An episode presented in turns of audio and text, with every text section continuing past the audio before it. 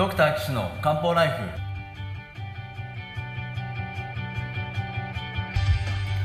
ポッドキャストドクター岸の漢方ライフは医師である岸大二郎がリスナーの皆様から寄せられた体の悩みを中医学をもとにした漢方薬や鍼灸治療の知識で解決するお手伝いをする番組です。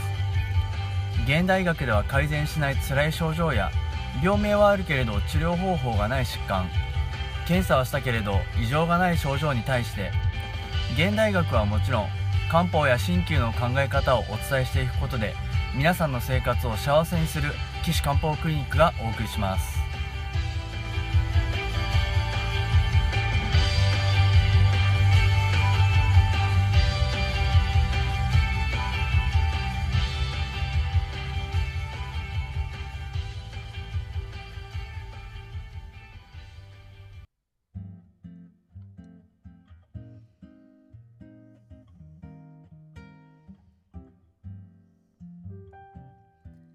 皆さんこんにちは。岸大二郎です。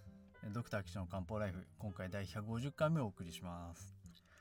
ということで、えーいつもドクター岸の漢方ライフ聞いていただいてどうもありがとうございます。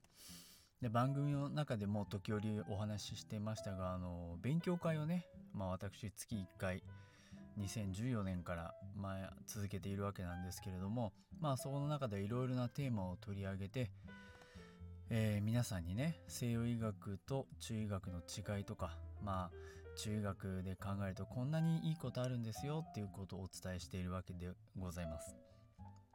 えーその中でですね便秘についてお話しした回について、えー短く編集してですね皆さんに聞きやすいようにしてお送りしているわけなんですがそれの今日は第4回目になります。えっ、と前回までね、腸の解剖ですとか善玉菌悪玉菌ですとかっていう話をしてきましたが、まあ、今回はですね、えーたかが便秘でこんなことになってしまうんですよ。注意しましょうね。ということをですね皆さんに知ってほしくてお話をしております。さて一体どんなことになってしまうのかね。是非皆さん注意してほしいなと思いますので最後までお聞きください。それでは行ってみましょう。どうぞ。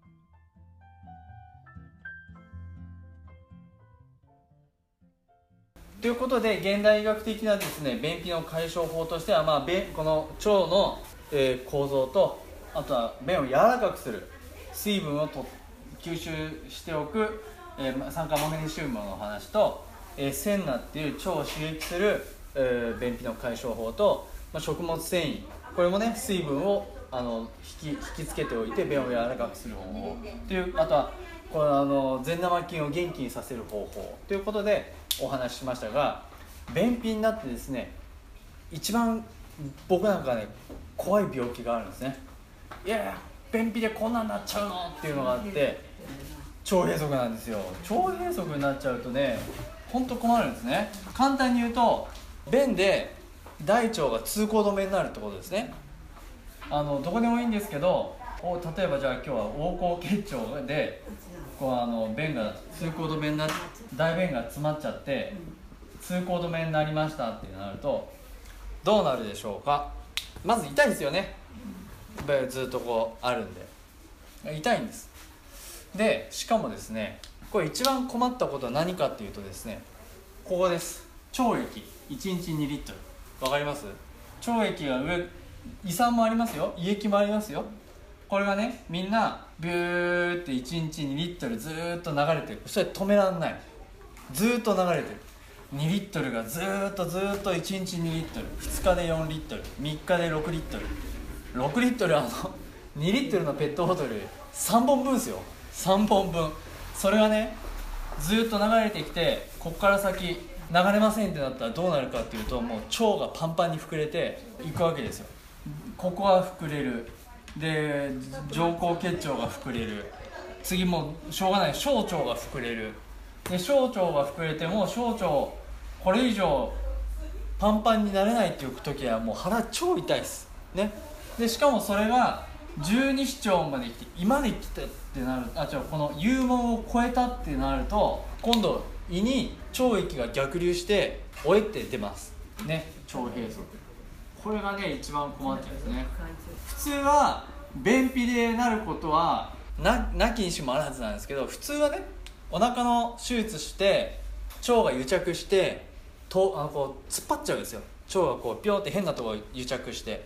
そうすると流れが悪くてそれが原因で例えば小腸の途中がとかねあの通らなくなって腸閉塞になるんですけど便秘でもなるんです。便秘でもなって腸閉塞になっちゃうと今言ったみたいに腸液が1日2リットル出てるのが流れなくてで吸収一生懸命してるんだけど追いつかなくてでどんどんどんどん十二腸液がザーッと溜まってておえってなるわけですね、まあ、その時はもうお腹パンパン。しかも大腸から腸液溜まってるでしょ？だ吐いたものがね便の匂いなんですね。口から便のものが出るってね結構辛いですけどね。匂いがもうしちゃうんですね。しょうがない。ここから全部続いてるからなんです。でそれを便秘でも起こってしまうので治療する時はどうするかっていうとまずご飯ストップ。食べたらどんどん腸液とか胃液が出てこれがどんどん水が溜まっちゃう。まあまあ食べられないので点滴ずっとしますね。でここにも腸がもう膨らんで水分溜まってるでしょ？腸が膨らんでそしたら大変です。水分を抜きましょうと。抜くためにどうするかっていうと管入れるんですね。まあ僕ら入れ薄管って言いますけど入れ薄管っていうもうあの管をこう入れてここまで持ってくるんですね。そうすると管になってるんでこの管を通ってここに溜まった腸液がずっと出ると。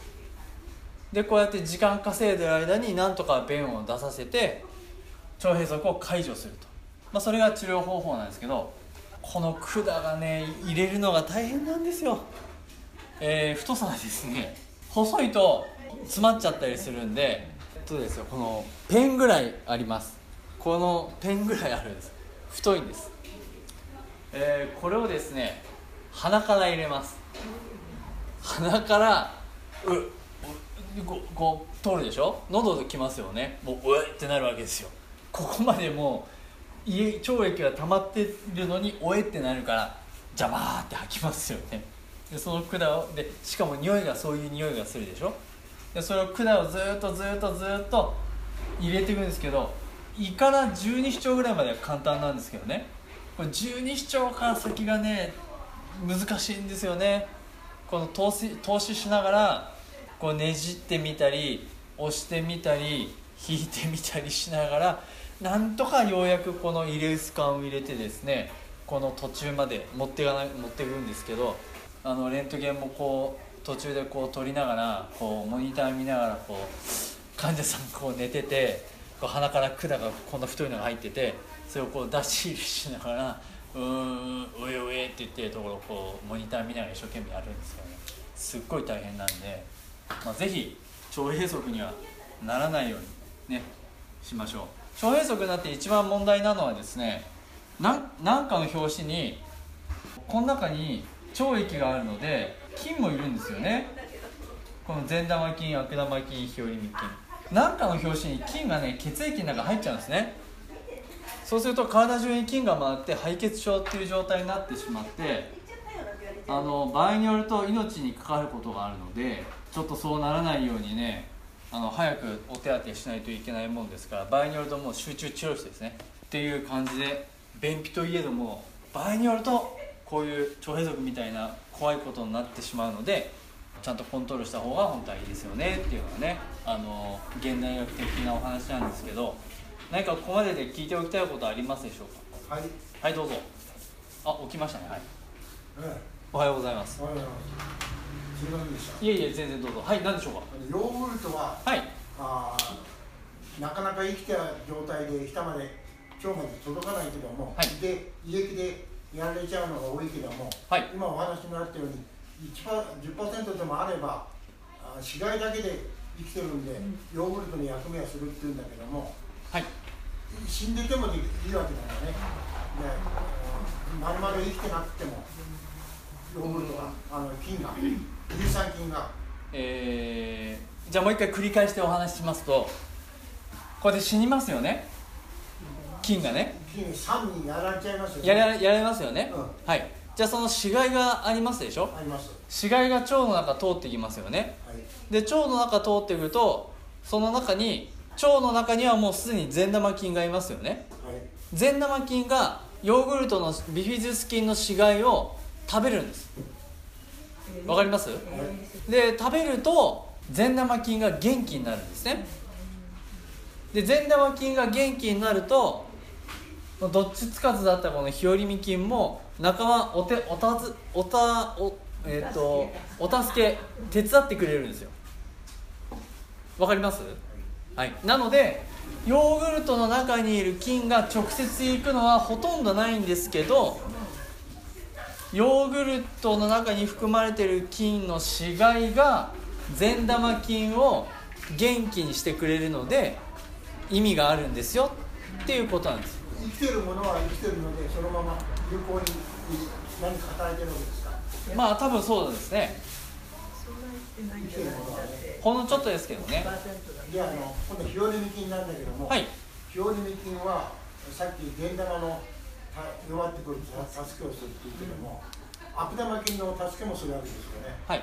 でどういう場合にやっぱり悪玉菌が弱った場合に日和見菌が助けるんですか？悪玉菌があれ？あわかりました。じゃあこれもまたじゃあもう一回お話しますね。あの悪玉菌は何を食べて元気になるか先ほど申し上げましたが油と糖です。いいですか？現代人は油と糖の食事が多いですね。西洋医学的な西洋的な食事を食べるようになりました。油がたくさんチーズいっぱいとかね。あのお肉こんもりとか。そういうの食べますでしょ？そうすると悪玉菌が元気になるんですね。餌がいっぱい来るんで。そうすると善玉菌と悪玉菌比べると悪玉菌が元気になるでしょ？わかります？そうするとあ日和見菌はあ今日は悪玉菌の方が優勢だな。じゃあお手伝いしますよ。兄貴お手伝いしますぜってなって悪玉菌のお手伝いをすると。だからどっちどうなると悪い方にもいい方にもお手伝いしちゃう。そうですよ。うんだから日和見菌っていうんですね。その時のそれはゆはい。薬やなんか調節できないもんですかできないですね。いものだけに働くように。できないですね。ひ本当に日和見ないんですか？日和見です。その日によってその時によって違ってくる働きが違ってくるどっちに味方するか？そうだよね。えーっと弱った方に味方する正確な話をするとちょっと難しいんですけどえっ、と日和見菌っていうのは、まあ、ある一定の菌がいて働きがもう決まってるんですけどその働きが善玉菌によく働くのか悪玉菌によく働くのかっていうのはここのバランスなのであのーもうここはいじれない。そう思っておいてください。ほとんどはここ70%でその3つの菌はもう生まれた時からもう備わ生きてるものですか死ぬまでそのままいるわけですよそのパーセントで。えっと生まれた時は菌はゼロです。免疫のようなものなんですか？生まれてからできるの免疫はちょっと忘れてください。ちょっと当てはまらないので。はいはい。はい。ゼロです。それでお母さんのおっぱい飲みますよね。お母さんのおっぱいはおっぱいだけですけど口が皮膚につきますよね。でそこには皮膚には菌がいますよね。で菌は悪いどうでもいいのはみんなここで胃酸で死んじゃうんですけどおある一定のものは生き残って腸にたどり着いて増えます。それはあのその国々でも違うし家庭家庭でも違うしもう人それぞれ違うんですけど大体はこれぐらいの割合になっているということがあるので人によって違うっていうのが一番正確なところですが日本日本的に見て大体こんな感じである。それは言えると思います。えーそれで何でしたっけ？生まれた時からいるかどうかっていうといません。生まれた時から後天的につくものですね。それでその3つの菌がその割合でいるのが一番いい状態なわけですよね。今のところそういうふうに考えられてその状態を保つためには何が必要なんですか？いつも人間はその状態で保ってるわけじゃないですよね。でどそうですね。変わって変わっちゃうわけで。すああーそういうことですか。あじゃあもう一回あの繰り返して申し上げますけどあの善玉菌が元気になればいいわけですよねまあ増やすっていうのはちょっと難しいと思います。はい。でじゃあ善玉菌を頑張ってもらうには、まあ、ヨーグルト食べてもらったり、えー、発酵食品を食べたりとかあとは、えー、善玉菌はタンパク質が好きなのでタンパク質を食べる。食事の多くね。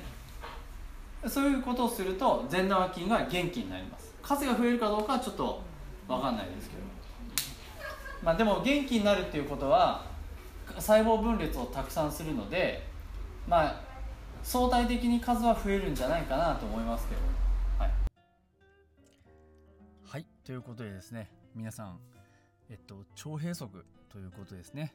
便秘で腸がつっかえてしまって普通だったらあの手術した後とかえっとお腹を手術して、えー、そこが癒着してねあの起こってしまうようなうん腸閉塞、まあ、もしくはそのヘルニアですよね鼠径ヘルニア、えー、とか閉鎖口ヘルニアとかそういったことで起こりうる、えー、腸閉塞なんですけれども便秘でも便秘で腸が詰まりすぎてなってしまうという場合もあるんですね。うん、これはね本当あのお腹の外科の医師としてはですねまあ腸閉塞起こってほしくないんですけどでもまあなっちゃうもんはねしょうがないんですがまあせめてね便秘ではならない方がねいいと思いますんで皆さんお通じ出ないからといって放置しないようにお気をつけください。ということでまたこのお話の続きは次回以降に続いていきますから是非皆さん次回以降もお聞きくださればなと思います。最後の方はあの中医学のお話をねしていますので是非お聞きください。またこのドクター岸の漢方ライフではもともとは皆さんのねお悩み相談ということでえ、っとお寄せいただいた体のお悩みについてね西洋医学的なお話や中医学的なお話をすることで、まあ、皆さんねハッピーになってもらいたいという趣旨なんですけれども引き続き皆さんのお体のお悩みを募集はしておりますので岸漢方クリニックのホームページのお問い合わせ欄からお寄せいただければ幸いです。